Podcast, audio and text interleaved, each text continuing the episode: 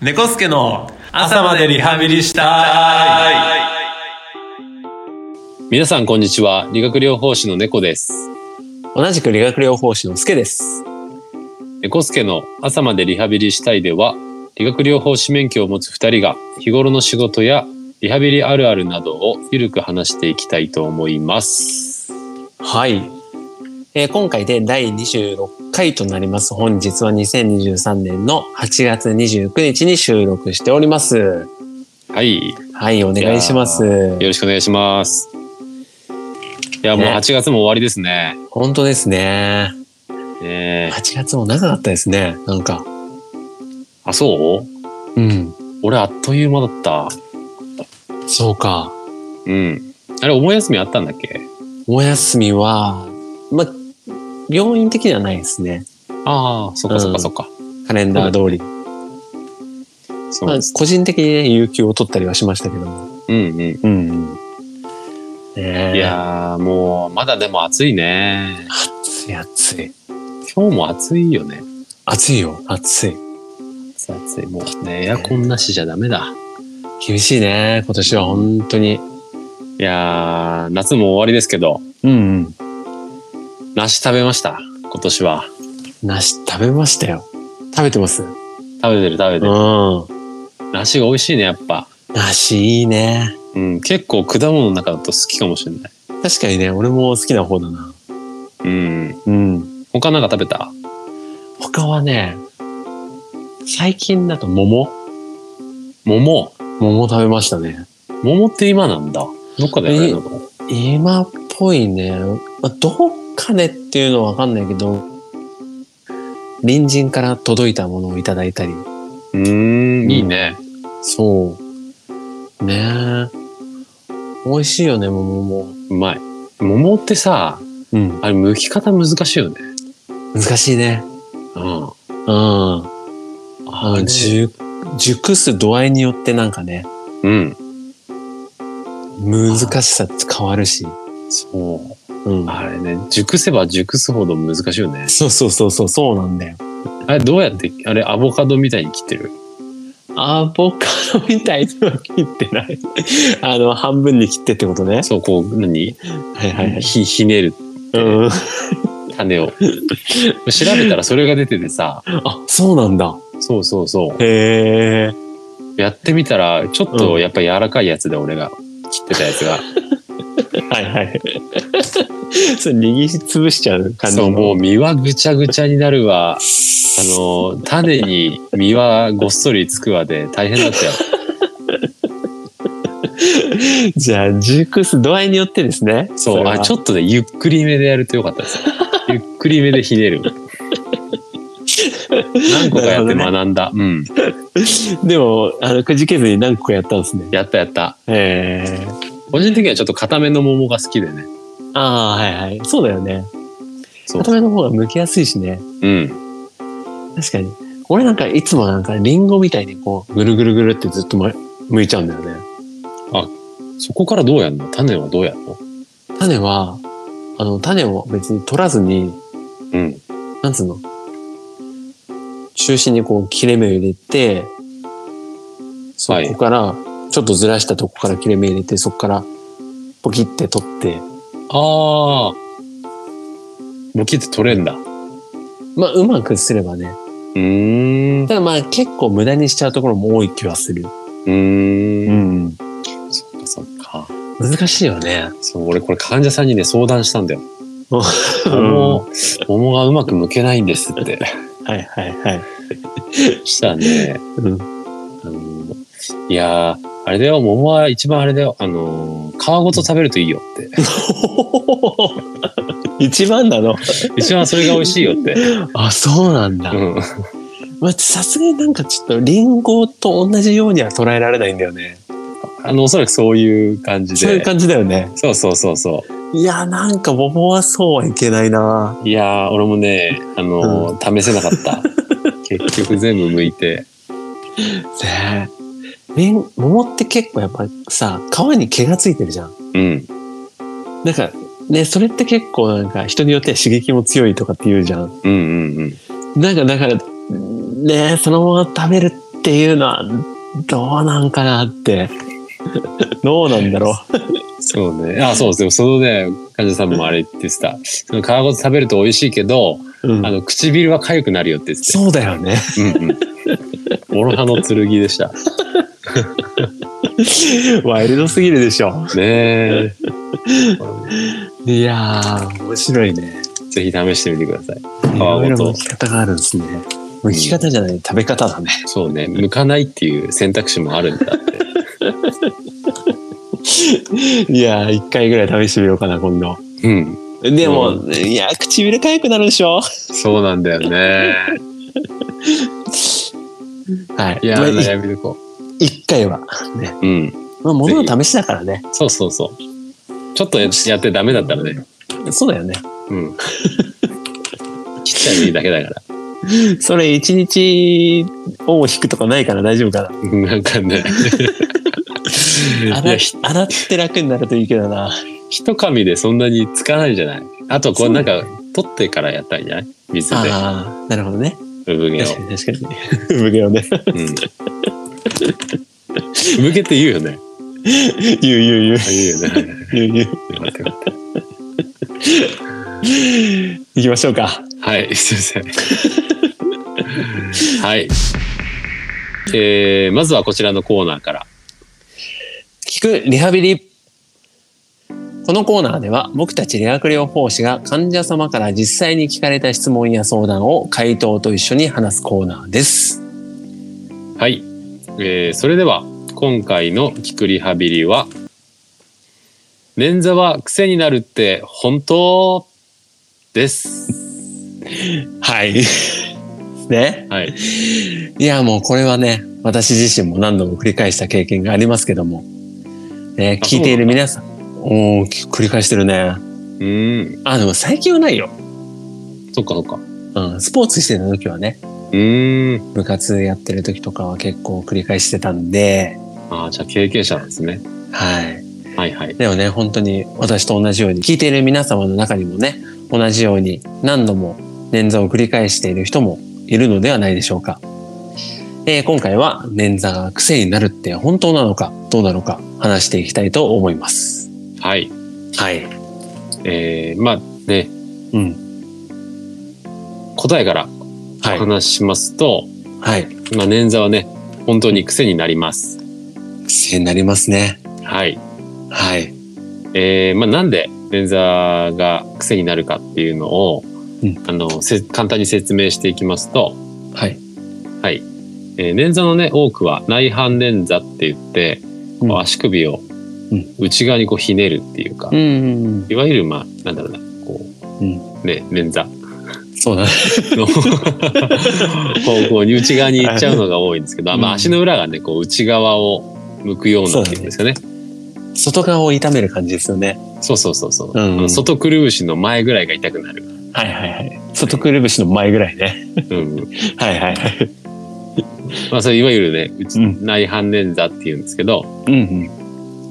その時に足首のね外側の靭帯を損傷したりとか、うんあとこう切れちゃううんと靭帯ってこうあんか関節を安定させてる組織なんで、うん切れちゃったり損傷しちゃうと足首自体の安定性がうん低下してしまいます。はい。はい。でこの足首がね不安定のままスポーツや運動を行ってしまうと、うんまた同じね、うん内側にこうひねって捻挫してしまうような可能性が高くなってしまいます。はい。はい。でこれがこう捻挫が癖になる原因なんですけど。はい、そうですよね。ねえもう、どんどん緩くなっちゃいますからね、足首が。うん。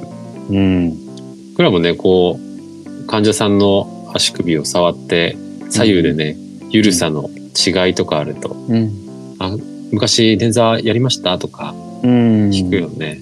そうだね。ね結構いますよね。そういう人。わ、で触るとわかるよね。かるわかる。あ、ゆるーってなるよね。うん、うん。ねえ、本当に癖になるんで。ねえ、捻挫を甘く見ないようにした方がいいですよね。いや本当にそれは、うん。ねえ、特に、まあやっぱ慣れちゃうとね、結構痛みが治まるまで、まあ、そ、まあ、言い方はあれですけど、放置するというか、うんうん。うん、そのままにしていく、いて、いるっていう方もいるかもしれないんですけども、ね、本当はやっぱり適切な処置をして、えー痛みが引けてきたら、しっかり足首の筋トレなどで、さっき言ったように不安定になってしまった関節を、えー安定させてあげるようにトレーニングをして、予防していけるといいと思います。うん。そうですよね。はいうん。それだけでね、こう、予防ができるとしたら、まあ、手軽は手軽だよね。やっぱねそうなん筋トレでね。うん。人体ってやっぱりね、こう、また、切れちゃったやつがくっ自然にくっつくような、なかなか難しい組織だからね。ああ、そうだよね。うんなかなか、で、足首なんてよ、ね、うん動かしちゃう関節だからさ。そうだね。そうそうそう。そうそう、本当に。ねえその、緩くなっちゃうとやっぱり、踏ん張りも弱くなることもあると思うし。うん。うん。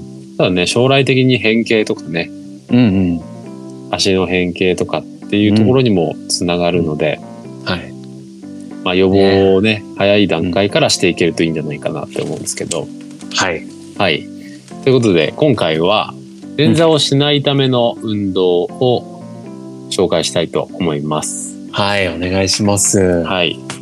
まあ、いね、運動の名前で言うとカーフレイズっていう運動になるんですけど、うんまあ、簡単に言うと、まあ、つま先立ちうの運動です。うん。はいはい、そうですね。ね。僕らはね、カーフレーズとかって言ったりしますけどね。やり方なんですけど、はい。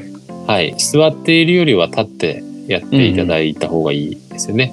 うんで、体がまっすぐのまま、まあ背伸びをするんですけど、うん体がね、こう前とかじゃなくて、真上に伸びるようにつま先立ちをします。はいはい。はい。まあ、この時はね、こう体がふらつかないように、壁とか、なんか動かないものにこう捕まっててもらっていいんですけど、うん最初はね。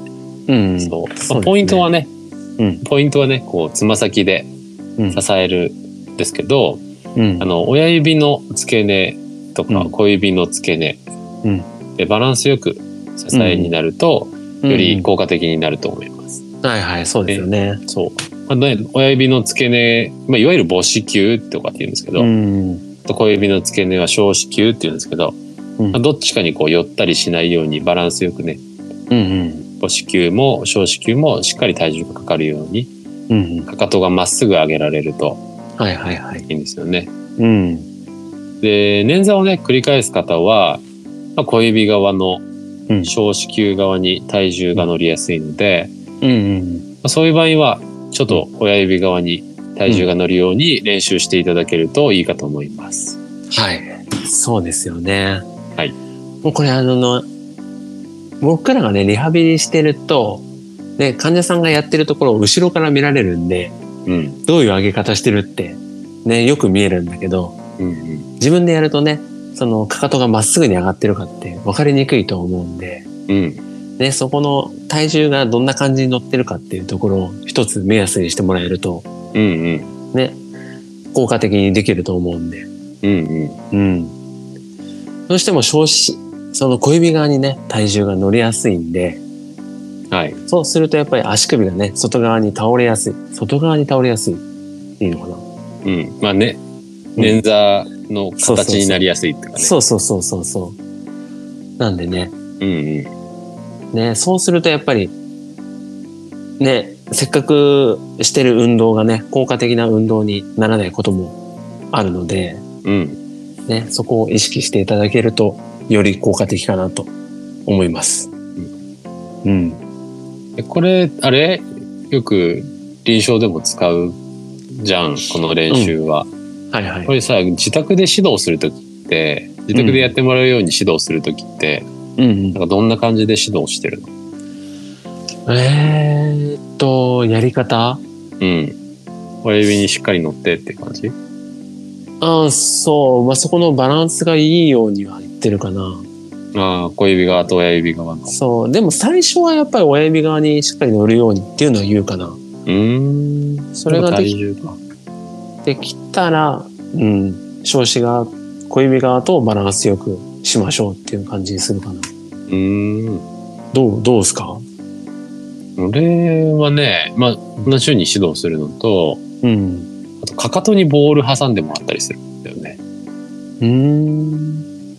かかとに、うんもうかかとも、あの、何、内くるぶしよりも後ろの、いわゆるかかとの、なるべく先端側に、うん。両足でうんボールを、例えばテニスボールとか、うん。ゴルフボールだとちょっとちっちゃいんだけど、うん。よくやるのはテニスボールでうん。挟んで、右と左のかかとの間ってことあ、そうそうそうそうそうあ。あー、はいはいはいはい。へえ。そうすると、ない、あの、何あー小指側に体重が乗ると、はいはいはい、はうい。まくこう、持ってられないんだよね。あーかかとが開いちゃうってことね。そうそう。で、ボールが落ちちゃうから、ああ、なるほどなるほど。そうそのボールを挟んだままにすると、親指側をこう、に体重が乗りやすいかなと思って。確かに確かに。そういうのもあるよね。うん。確かにね。実際鏡を自分で見るのって結構難しいからね。難しいよね。うん。それによって姿勢がまた崩れちゃったりもするし。そうそう。上半身ひねったりとかね。ね。本当にね、こう、リハビリ室ってね、大きい鏡が結構あるから、うんうん。わかりやすくていいんだけど、うん。なかなか一般家庭ではね、うん、そこまで大きい鏡も用意できないしね。そうだね。うん。そうだね。そういうやり方もいいよね。あとは、ご家族にうん。かかとの動画を、うん背伸びの動画を撮ってもらって、うんうんかかとを映したね。うん。うんでそれで、どう上がってるかっていうのをうん。見てもらううん。ぐらいかな。そうだね。まあやっぱり自分の体がどうなってるのか見た方が早いからね。そうだね。こ思のって辺を気るを以つけ上てるにかなね。。そう、思ってる以上に違ったりするんだよね。する。うん。ねえ。そうだね。ぜひぜひ。動画もそうだし。見てもらってね、チェックしてもらうのが一番手っ取り早いですかね。うんうん。うん。そうだね。それが一番いいかな。まあ、ね、これはなんか、捻挫をしないようにするっていうか、捻挫を予防するうん。練習のあくまで一つなんで、うん、うん。ね、他にはいくつもあるし、そうだね。そう、合う合わないともあると思うんで。はい。うん。ね、ねあの足の状態とかで、うん。ぜひ相談してもらえるとはい。嬉しいですよね。はい。次、やってみていただければ。案外、親指側に乗せるって難しいってわかると思うんで。うん。うん。難しいよね。ねはい。はい。そんな感じですかね。はい。はい。えーということで皆様今回は、捻挫は癖になるって本当について説明しました。少しでも参考にしていただければと思います。はい。では次のコーナーいきます。はい。理学療法士あるあるを言いたい。このコーナーでは、理学療法士が感じる職場でのあるあるネタを話していきます。はい。はい。えー今回のあるあるは、実は他の医療職の仕事内容って知らないことが多いです。はい。これあのね、いやーはい。前回のね、ポッドキャスト聞いていただいた方なら、わかると、わかるかもしれないですけども、うんうん。前回ね、タカさんが参加してくれて、ケアマネについてお話ししてもらったんですけど、うんうん。まあやっぱそういうね、同じ現場で働いてる人でも、なんかす、ね、実際どういう仕事をしてるのかって、知らないこと多いなってうん思うんですよね。うん。そうだね。うん。本当にあのね、同じリハビリ職、うん。作業療法士とか、うん言語聴覚士とかって、ある程度大枠でね、こういう内容で仕事をやってるんだってわかるけどさ、うん。詳しいところまで知らないよね。そうなんだよね。ねそうだよね。うん。同じリハビリですらって感じするよね。うん、うんま。してやね、うんまたケアマネさんって介護分野の職業じゃない、うんうんうん。からなおさら俺分かんなくってうん。そそうだよね。うん。いやーね、他そにれもこ。うん。ねそれこそね、この間、スケさんも、どこに、どこで働いてるのかみたいな話してたじゃないですか。うんうん。そういうとこもだよね。そうそうそう。まあ、なんとなくはね、想像でできたりはするんだけど、うん。うん。まあ実際がどうなのかもなんか、あんまり自信がないというか、うんうん。うん。っていうのもあるし。まあ、普段関わってるね、うん職業の仕事内容ってある程度うんうん。わかる。るけどさ、うん。普段全く関わんないのって、なんだろううな、仕事内容的にはあるじゃん。うん。はい。うん例えば、俺はあんまりケアマネさんと普段関わんないから、うん。仕事内容的なところってわかんないんだけど、そうだね。うん。うん。そういう環境もあるよね。そうだね。環境自体でね。うん。うん。接することがなければなかなか知り得ないしね。うんうん。うん。同じね、例えば作業療法士さんだったら、うんまた所属してる組織によってもね、うん。仕事の内容って変わるじゃん。あ、そうそうそう。それをね、俺も今思ったんだけど、うんうん。ね、作業療法士さんもそうだし、ね、看護師さんとかもさ、うん。病棟の看護師さんと外来の看護師さんとかも全然動きが違ったりするじゃないうん、そうだね。ねいやーまあ、本当に、それはどの仕事でも当てはまるのかもしれないけど、うん。うん。いや、いろんな仕事をしてるなってみんな。ねえうん。それぞれのね、仕事の中でも、より細かい専門性があってね、うんうんみんなプロだよね。うん。ね。うん。ね僕らはやっぱり看護師さんは結構近いと思うんで、うん。ね、よく話すことも多いんですけど、看護師さんなんかは特にあの、カルテとかもね、入院患者さんのカルテとかも見てたりもするんで、うん。ナースカルテとか見てね、ああ、こういうところ見てるんだっていうのは、なんとなくね、うん。うん。うん見えたりするんですけど、うん。うん、そうだよね。ね、結構やっぱり連携取るのは看護師さんとか多いかもしれないね。連携取るというかこうコミュニケーション取るのは。そうだよね、うん。情報をね。そうなんだよ。あとは、なんだろうな、病院でいると、あとは、なんだ、栄養士さんとか、うんうん薬剤師さんとか、うん。うん放射線技師さんとか、うん。うん。そのあたりかな。そうだね。検査技師さんとかね。うん。まあ、ね、一般的な知識が、知識知識しかないかな、俺は。そうこういう仕事をやってるんだぐらいだ。うん。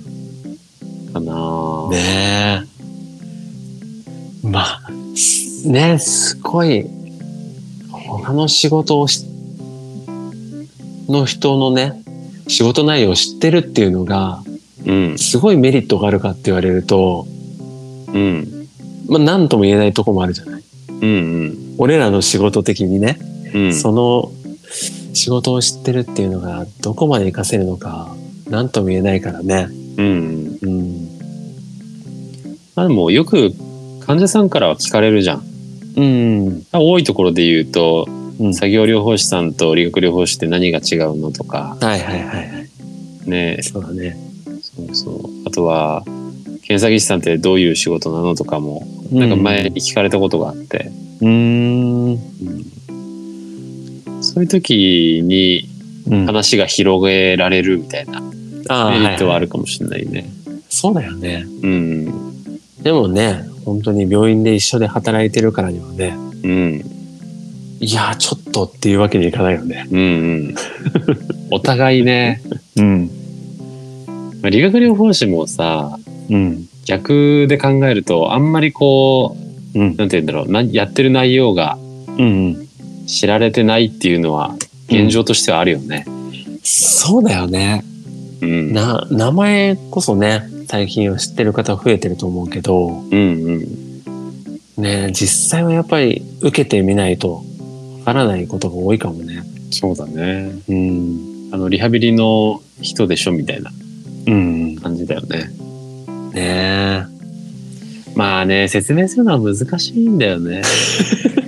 そうだ分ね。野によってもね、違うしね。そうそうそうそう、そうなんだよね。うん、あの、何急性期とうん。回復期と維持期とかでも違うじゃん。全然違うよね。そう、だからさ、ねえ、うんいろいろやってるんですしか。なんかさ、でもさ、聞いてる人はそこまで求めてないかもしれないけどさ、うん。すごい考えちゃうよね。そうそうそうそうそう。ね。もなっんかと大枠でいいんだけど。ねえ。かもしんないけどそう、知ってほしいっていう気持ちもあるから余計だよね。確かに確かに。いやー、ねでも、本当に PT もね、もっと全面的にね、うん。どういう仕事をしてるっていうのを、ね、もっとアピールしてった方がいいですよね。うん。そうだよね。うん。そういうのってね、やっぱ働いてる俺らからやるのもあるよね。こうあると思う。説明してさ、うんこういうのやってんですよとか、うんあとは良くなってくれて、うん。ね、仕事内容を知ってもらうとかっていうのもそうだしさ、そうだね。ね、あと学生の、うんね子が将来を目指すきっかけになればいいと思うしね。うん。本当ですよ。うん。ねまあ、このポッドキャストもね、うん。その一つになってくれればいやー、本当嬉にしいねで、すね。もう ね、20、今回6回目なんでね。そうですよ。うん、結構やってるよね。ねなんだかんだやっねて。ますよううん。ん。やってるんで。ねもし聞いてね、いただいてる方はね、うん。だんだん PT のことを分かって来てくれてるかなと。うん。来てくれてたら嬉しいなと思いますけそうだね。ど。うん。そんなに怖い職業じゃないっていうのを知ってほしい。こんなことで悩んでんだとか、同じぐらい緊張してるんだとか。あそうだね。うん。あのー、猫と俺だけだったら、あの、PT って結構気が小さいのかな って。思われてるかもしれないけそどうだね、そうだね。 結構ビビってるんだなって。 うん。内緒みんなビビってるよ、きっと。そうだよね。うん。いやー、本当にね。全然ね、あの、構えなくてもいいんでね。そうです。本当に。まあね、患者さんのことを思えばこそですよ。そうですね。はい。もう、真面目に、真面目にやってます。いや、猫はね、や 本当に。ね、そこがいいところなんで。いや、それ、まあ、どうなんだろう。 なんか悩みすぎるところはもう悪い癖だよね、俺は。まあ、俺はもう結構猫のこと知ってるからさ。うん。 うん。ね。また悩んでるなっていう感じ は。まあね、日々悩みだよ、本当に。うんねそう頑張ります。本当に。いやーまあでもね、本当にう。ん。 PT のことはね、私たちからもこう PR していけるようにああ、そうだね。ね、頑張りましょうよ。うん。うお互いね、他の職業にもアピールできるようにね。ん。そうですね。うん。はい。はいで。きましょう。ということで、はい。はい。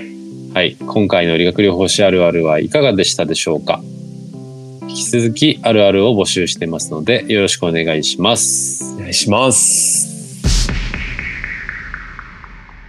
はい。はい。では、今回もお聞きいただきありがとうございました。次回のナンバー27ですね。はい27では、ウォーキングは体にいいのについてお話ししたいと思います。はい。うはい。聞かれますかーん。聞かれるっていうか、やってる人が多いね、ウォーキングは。ああー、はいはい。手軽だしね。うんうん。いやーでもみ、ね、やっぱり近所歩いてる方とか見ても、うん。うーんって思う。 そうですね。うん。 はいはいはい。まあ、それについてね、ちょっとはい。次回話してい行きましょうけ。ればと思います。はい。はい。えー皆様の思うリハビリあるあるや、このポッドキャストへの感想は、ローマ字で猫助リハアットマーク gmail.com に連絡をお願いします。はい。また、体のお悩みや質問にもお答えできればいいと思います。えーパンダさんへのお問い合わせもまだまだお待ちしておりますので、皆様からのメールお待ちして ます。お待ちしてます。 またタカさんね登場してもらうかもしれないですからね。どうしても来てほしいんですよ。パンダさんへの問い合わせ。本田さんって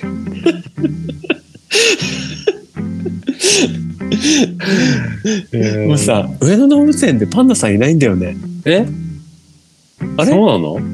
あ、いないんじゃないんだっけえわかんない。えちょっと待ってそうなの今すぐ、すぐ調べるわ。いやショックだなそれは。あれなんかかぜ帰っちゃったんじゃないんだっけああそうなんだ。ちょっと待って、ちょっと待って、ごめん。ちょっと正確な情報を。えラストパンダさんだったのあれ。えーとですね。えー、いますね。